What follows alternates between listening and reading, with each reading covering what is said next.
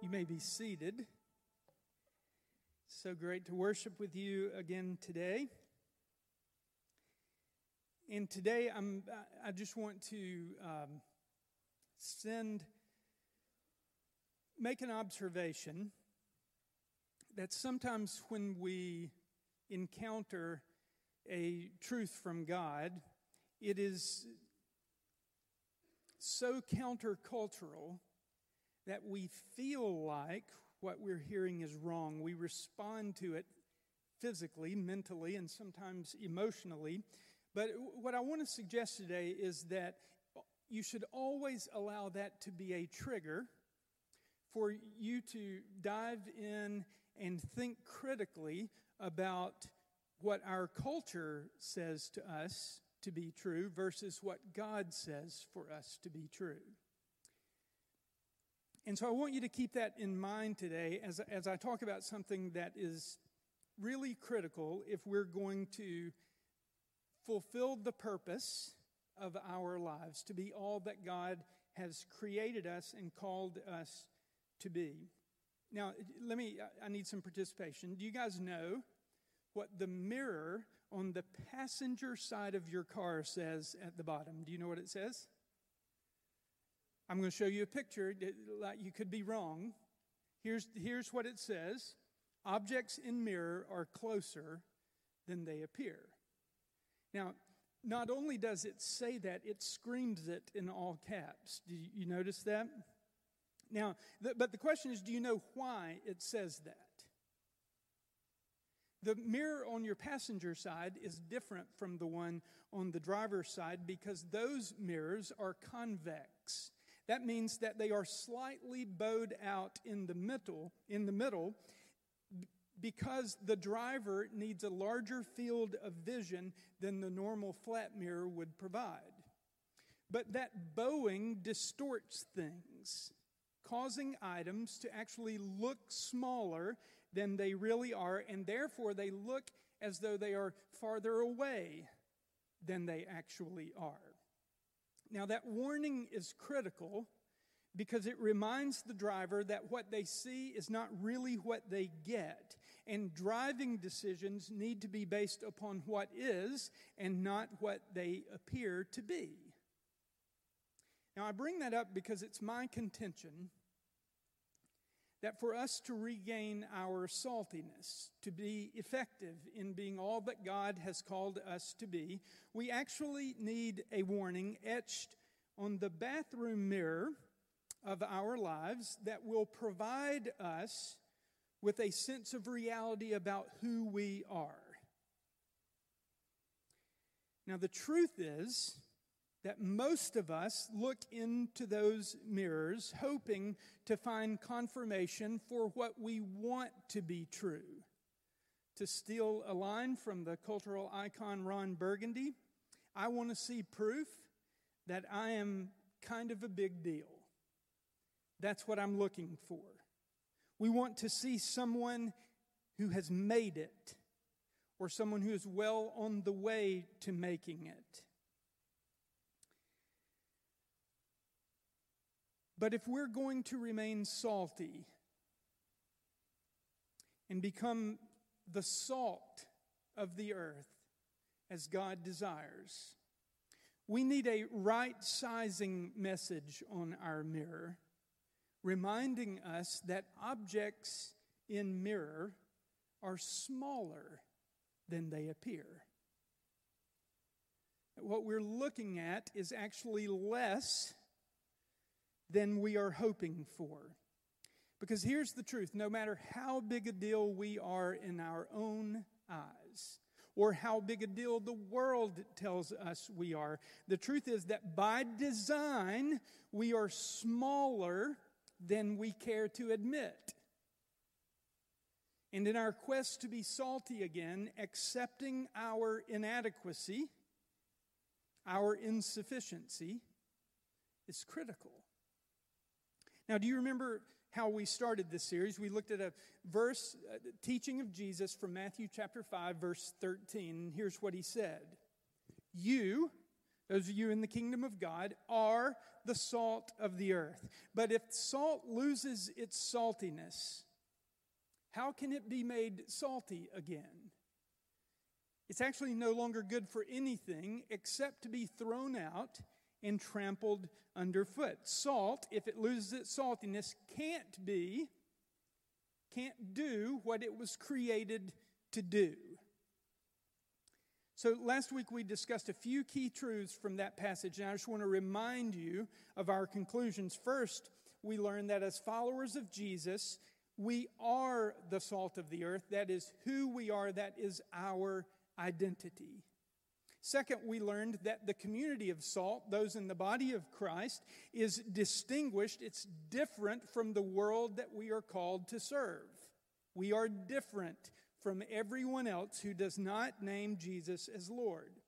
Third, regaining our salt, if we lose our witness or compromise our witness, regaining our saltiness is a work of God, but it requires our cooperation.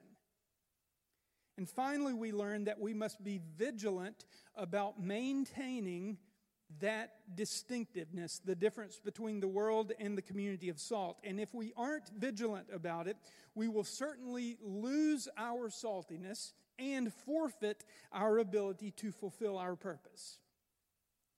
Now, one of the primary ways that we maintain that distinction, the differences between us and the world around us, is to remember and actually cherish the fact that objects in the mirror are smaller than they appear or than we hope they are. See, we, we struggle because we are programmed by our culture.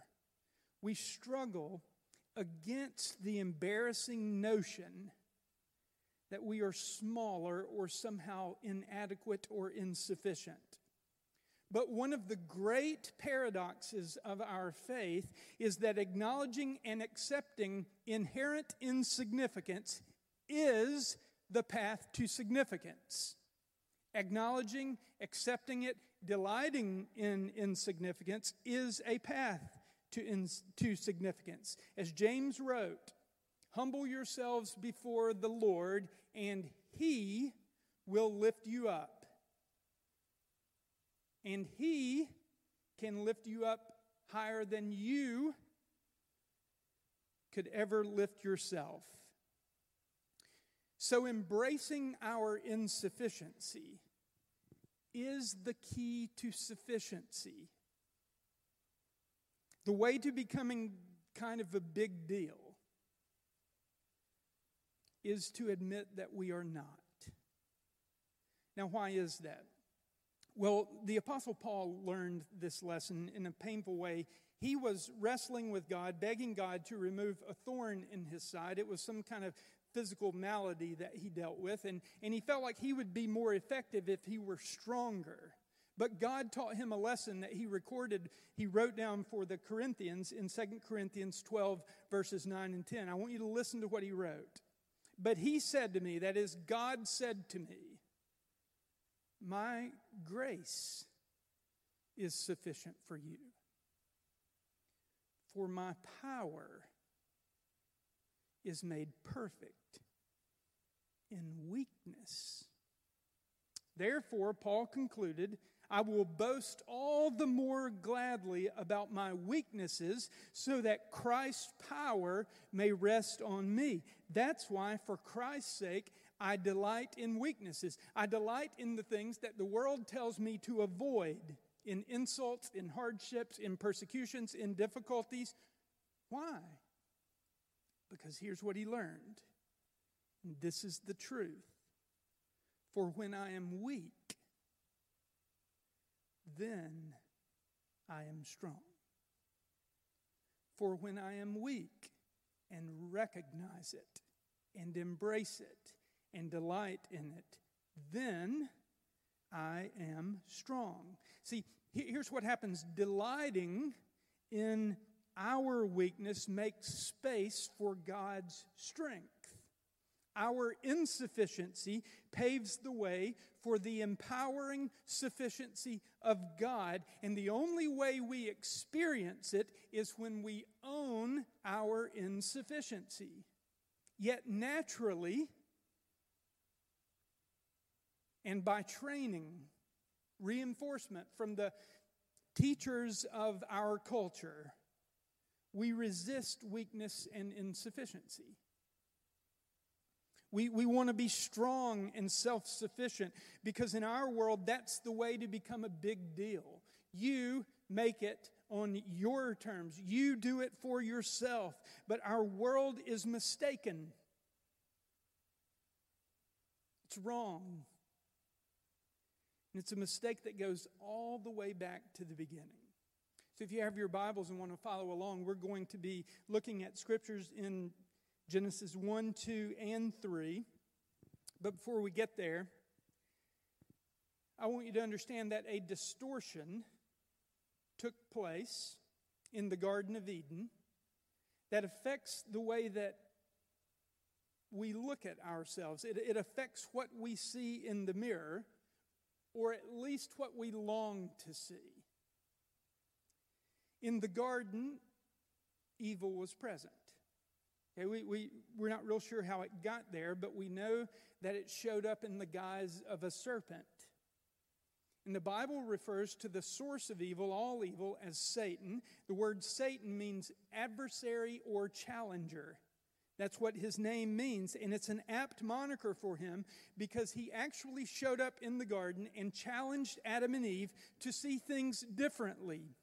He tried to establish a distortion of reality for them. Now, before he slithered into the picture, the first man and woman saw God for what he truly was a benevolent creator who took good care of them by providing all of their needs. According to the creation story, he met their need for companionship with himself and through each other. And he provided food for them, and he provided a purpose. They were to work the garden and take care of things. And while God loved them and wanted to be connected with them, it was also important to maintain a distinction between God and humankind. See, He was the creator, and they were the created. He is the creator, and we are the created. And in order to constantly, listen closely where we're going now, you're going to have to think, sit up straight and think today, okay? In order to constantly remind them of that distinction, which was so critical for their right view of themselves, there was one rule. One rule. And why did he give them a rule? It was, a, it was to establish his authority, to remind them he was the creator and they were not, that they were supposed to follow him as the creator God.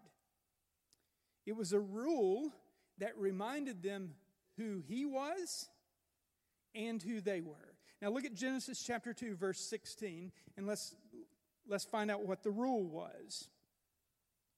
And the Lord commanded the man you are free to eat from any tree in the garden. Free. You are free indeed.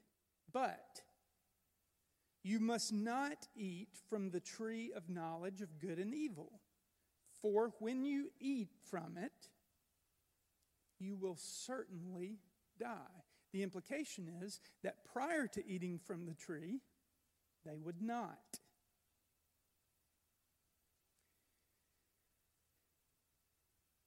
Here was the deal any tree you see, you can eat from it, except one. And you can't eat from that tree because it will give you complete knowledge of good and evil. Up to that point in time, their knowledge was incomplete. Now, this prohibition was a protective boundary that was established by God and served two purposes, at least two purposes.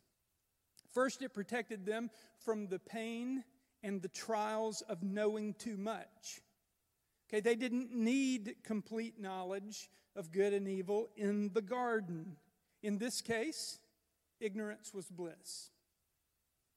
Second, that law protected the memory of their place. It protected the memory of who they were. God was the creator, and they were the created. He was God, and they were not. If they ate the fruit of that tree in hopes of erasing that distinction or becoming like God, then another reminder, a more painful reminder of who they really were, would be introduced into the equation. First, they had the rule that reminded them that he was God and they were not. If they broke the rule, then another reminder would follow. And do you know what it was? If you eat from the fruit of that tree, you will certainly die.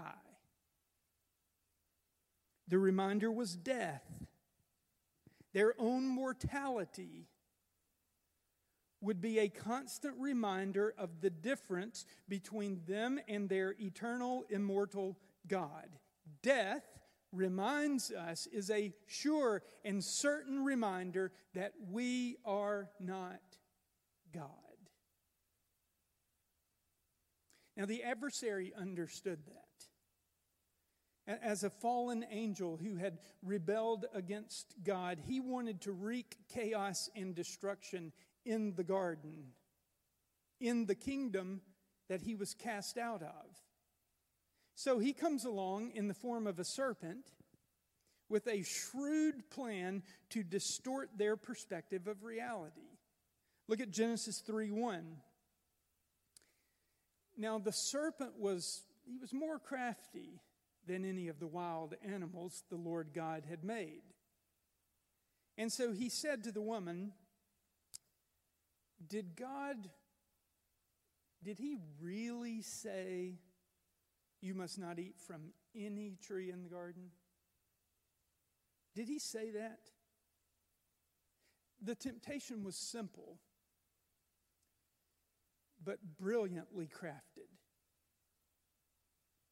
He malevolently wanted them to question the goodness of their benevolent creator. So, with eye rolls, this is essentially what he was asking. Did God, mm, the God you naively trust, did, did he put restrictions on you? Did he say no to something? Why would he do that? What's he keeping from you? Is he trying to keep you in your place? His designs were to shame them for their dependence upon God. That was the idea. It was shameful to be dependent, to be somehow insufficient. And therefore, he was creating the humiliating perspective of inadequacy. That's what he wanted. He wanted it, he wanted the call to humility to be humiliating. Look how Eve responded in verse 2. The woman said to the serpent, Well, you know, we may eat from the trees in the garden, but God did say, You must not eat from the tree that is in the middle of the garden, and you must not touch it or you will die. Did, did God say you must not touch it in Genesis chapter 2, verse 16? See, Eve replies with the truth, sort of. She acknowledges that they can't eat from the tree. That much was crystal clear. But then, in a foreshadowing of the problem of religion, which is man's attempt to please God or to become acceptable to God, which he already is, she added to the prohibition, saying, If we so much as touch that tree, we will die. But that's not what God said.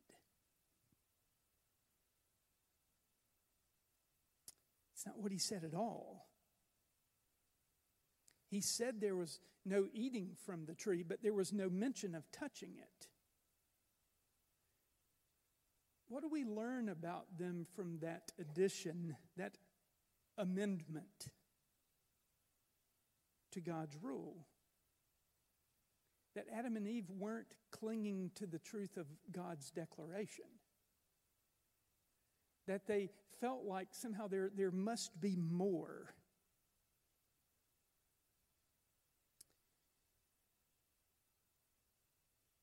It revealed that they were open that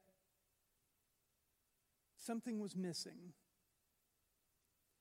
And Satan stepped in to exploit that weakness.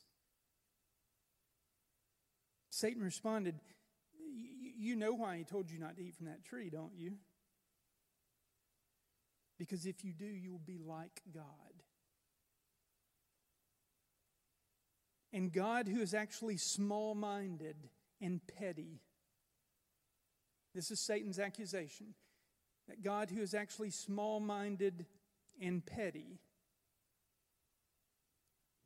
doesn't want you to rise to his level. But you could. And he said, You know what? You, you won't die if you eat that fruit. You'll actually begin to live. That's what will happen. That's, that's where you'll find freedom. And you know why? Because then you'll be like God. You'll know what He knows. And because He's so petty, He couldn't stand that about you.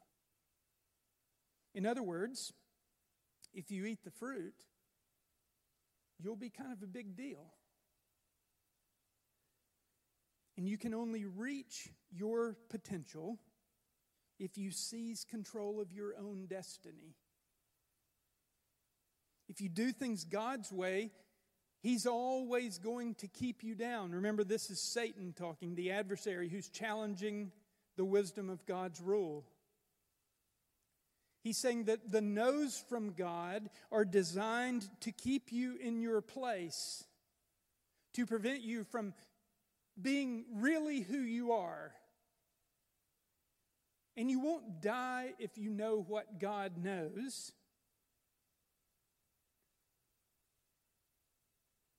Only then will you be free to be yourself. See, He's not protecting you with that rule, He's really just protecting Himself and His position. That was the temptation. Don't let God keep you down. Of, of course, what's ironic and what the serpent would have never mentioned is that they were already like God. Did you know that? You remember when the Trinity met in council before the creation of humankind? Here, here's what they talked about Genesis 1 26 and 27. This is what God said Let us make mankind in our image, in our, say it, likeness. Let us make mankind in our image, in our likeness, so that they may rule over the fish of the sea and the birds of the sky, over the livestock and all the wild animals, and over the creation that move along the ground. So God created mankind in his own image, in his likeness. In the image of God, he created them, male and female, he created them. They were created in the image of God in his likeness. Not to know everything that God knows, but to be like Him in character. They were already like God. But Satan wasn't going to point that out. The temptation was to be equal to God, to know everything that God knows, or more specifically, the temptation was to be a God in their own lives, to be God.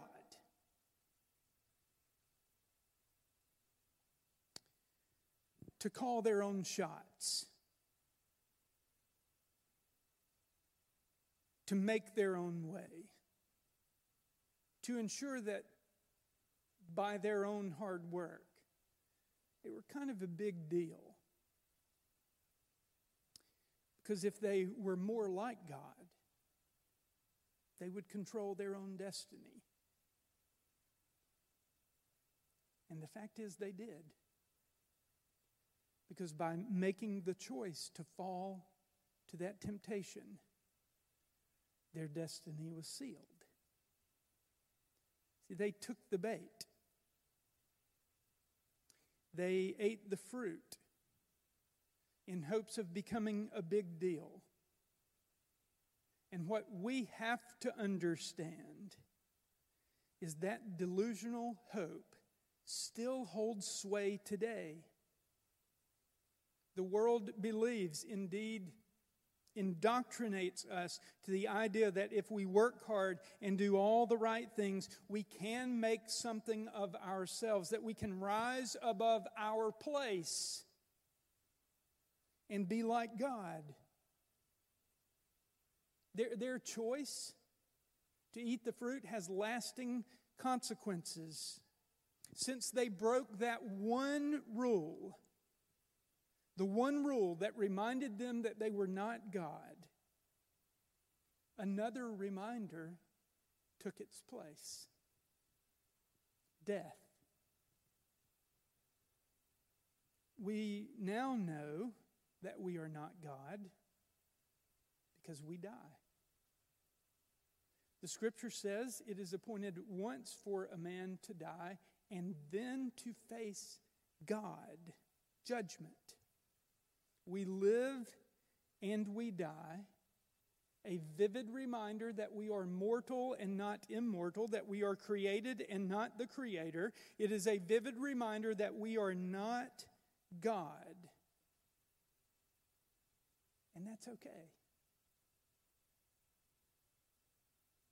It's exactly where we need to be. See, just as Adam and Eve were kicked out of the garden that was created for their best life, when we fall to the same scheme of our enemy and try to make ourselves like God, we get pushed out of our sweet spot, away from dependence upon our benevolent Creator, and into the desert of independence where we lose ourselves, where we lose our saltiness, where our true identity is compromised. As human beings, we are created in the image of God, in His likeness, and we find our sweet spot when and only when we delight in weakness and dependence. When we recognize that we can't get where we want to go or be who we want to be without faith in God. Did, did you know that we are the crown jewels of creation? We're the apple of God's eye. Scripture says you are fearfully and wonderfully made. Does that mean we're God? No. No. But it means we're right where we need to be. To experience the best life. We are gloriously dependent upon our Creator who delights in meeting our needs. And when we stay in our lane and acknowledge our position and celebrate it, then God lifts us up. When we are weak, then, as Paul said, we are strong. Listen, there is no shame independence. There's no shame for us in being dependent upon our Creator. There's actually a great power and potential in dependence. Our enemy wants us to despise our smallness and view it as an embarrassment. He, he wants us to turn it into an embittering humiliation. But we need to celebrate our dependence upon God. because humble dependence lifts us up. Do you remember what Paul wrote? His power is made perfect in weakness. His power is made perfect in weakness. When we are weak, He is strong. Before Jesus said those in the kingdom of God are the salt of the earth, he, he made a stunning observation. Listen what he said. He said, Blessed are the poor in spirit, for theirs is the kingdom of heaven.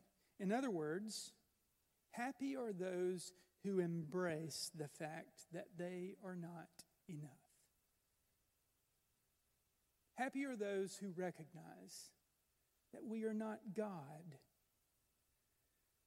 They're in their sweet spot.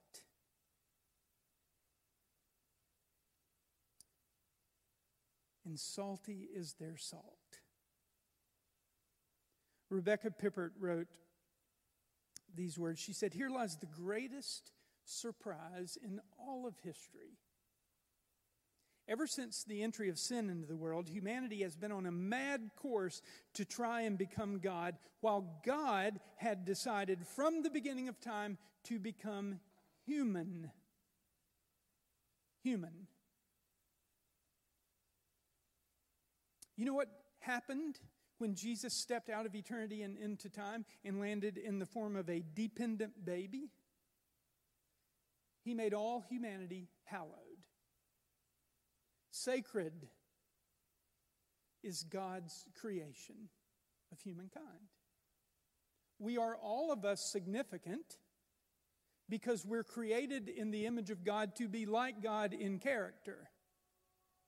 Our significance is in no way diminished because of what we don't know. It is actually enhanced because it causes us to trust God.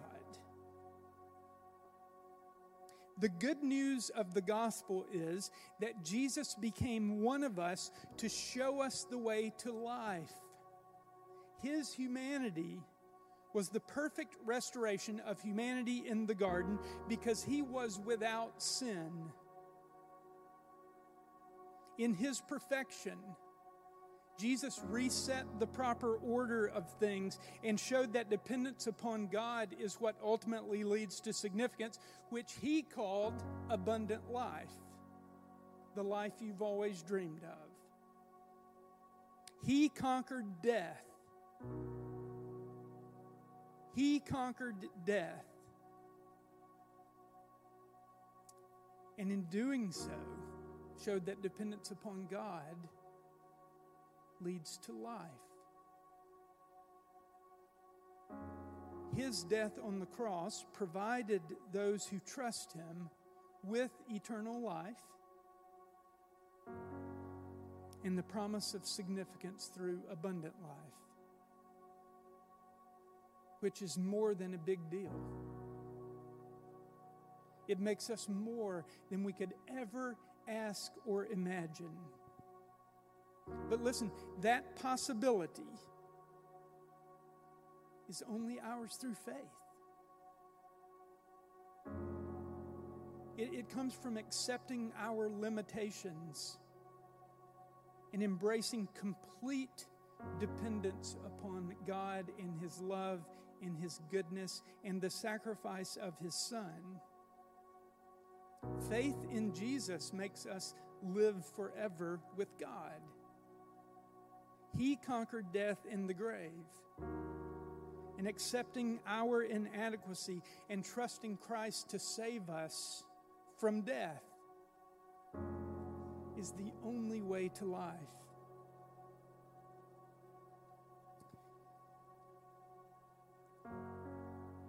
You know the truth about looking in the mirror and seeing something bigger than the scripture says we are? The truth is that no matter how significant we perceive ourselves to be, the truth is we know, we know something's missing. That there's still a hunger, still a desire for more, no matter how much we have or how much we've achieved. There's still a fear of death.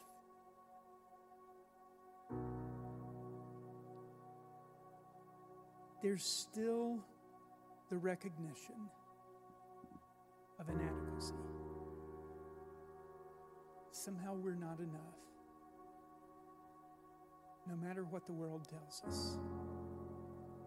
And to that, our Creator says, Good. I can work with that. It's exactly where I want you to be. Because it makes you turn away from yourself and turn to Him for answers.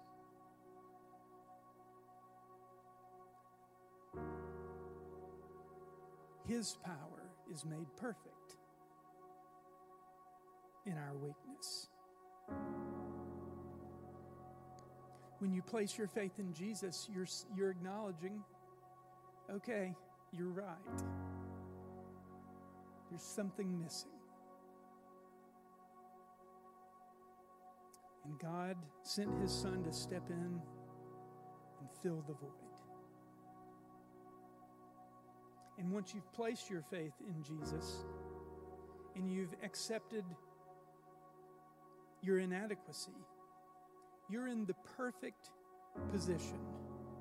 You are now qualified to be all that God created you to be, to living a wonderfully salty life that pursues His glory.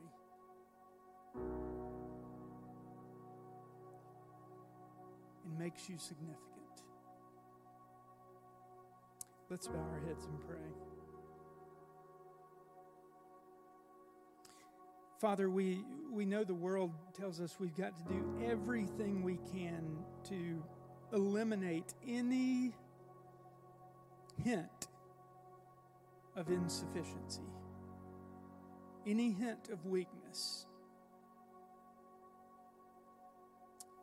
Forgive us for falling for that lie.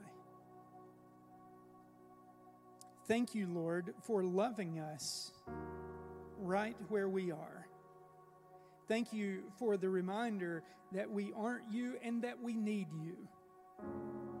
And Lord, if there are those in this room today that haven't placed their faith in Jesus and found their significance in you, I pray that today would be the day that what has been distorted by our enemy is made clear as we've looked in the mirror of your word. Thank you for Jesus, who is the author and perfecter of our faith and the grantor of our significance. And Lord, for those of us who know you, I pray that we would ceaselessly humble ourselves and trust that you will lift us up. Make us salty again, Lord, for your glory in the expansion of your kingdom. In Christ's name I pray. Amen.